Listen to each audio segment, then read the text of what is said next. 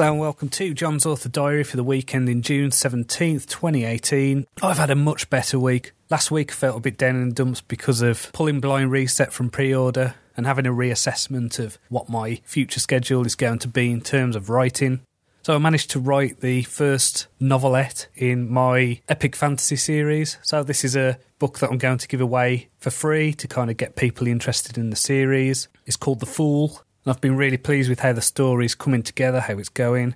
Even my wife, who isn't usually a fan of fantasy and science fiction, said that it was one of the best things I've written. So I don't know whether that's a good thing or a bad thing. So I've realised because of my scheduling over the next few weeks, I'm going to have a day less for writing on most weeks because of one reason or another. So travelling and teacher training days and my son's sports day and things like that. So I did want to have two of the novellas written by the start of the school summer holidays, but the way it's looking, I'll be pleased if I get one done. I was talking on Facebook to an author called Susan Kaye Quinn. She's doing pretty much what I want to do with my series. So she's doing a series called Dragon School, and she's releasing these novellas on a monthly basis, and I seem to be doing very well for her. And these are kind of in that young adult epic fantasy kind of genre, which is exactly where I'm looking to be. And she was saying that her first book in the series was 25,000 words and then the rest of them 20. So I'm going to look to being around that ballpark in terms of word count. I think the first book in my series might be slightly longer, but we'll see. So it was definitely a good idea to pull back on the Blind Reset project.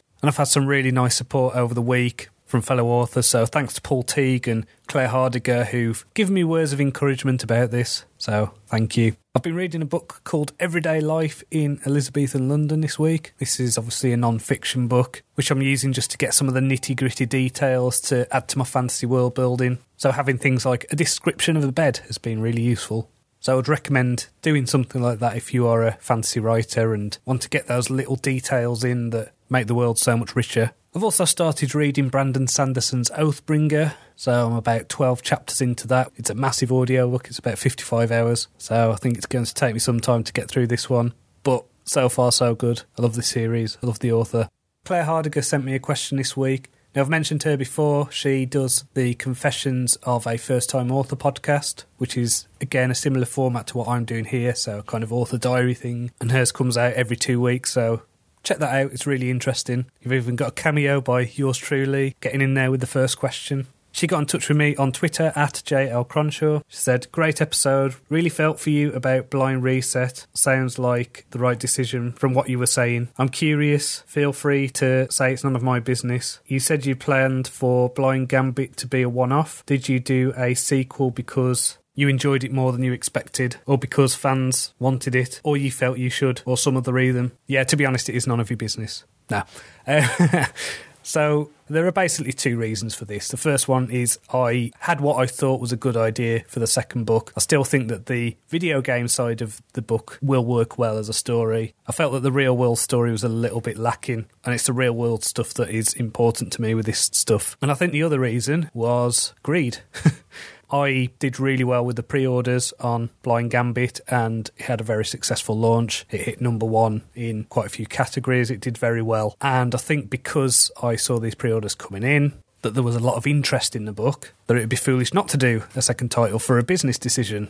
And now I've never been an author to write to market you know, my Wasteland series is probably confusing to a lot of post apocalyptic readers because it's not set in the real world. It relies on fantasy tropes. It's written in the present tense. And Blind Gambit, even though it is game lit, it's also about disability.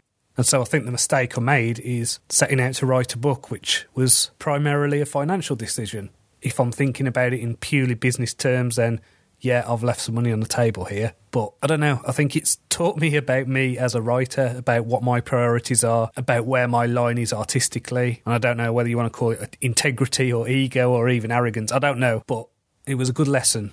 And I think what it's made me realise is yes, I do want to be able to sustain myself financially as an author because writing books is a lot of hard work and it's something that I can do as someone with a disability and not get preferential treatment or discrimination or anything else. It is based on quality of my work and it's about the quality of my marketing. It's about my ability to reach readers. So the lesson is for me is I'm not going to write any books in the future that are led business first. They are going to be led art first because I felt very lazy trying to write that book when my heart wasn't quite in it. So I hope that answers your question. Remember, if you've got a question you want to ask me, you can ask me on Twitter. It's at JL Cronshaw, or you can email me. It's john at johncronshaw.com. Because Wizard of the Wasteland came out a year ago this week, I've currently got an offer on where you can get the entire Wasteland series box set. That's three books for 99p, 99 cents on Amazon. So if you've not checked out any of my stuff before, hey, you can have a binge on that and it'll cost you next to nothing. So until next time, cheerio.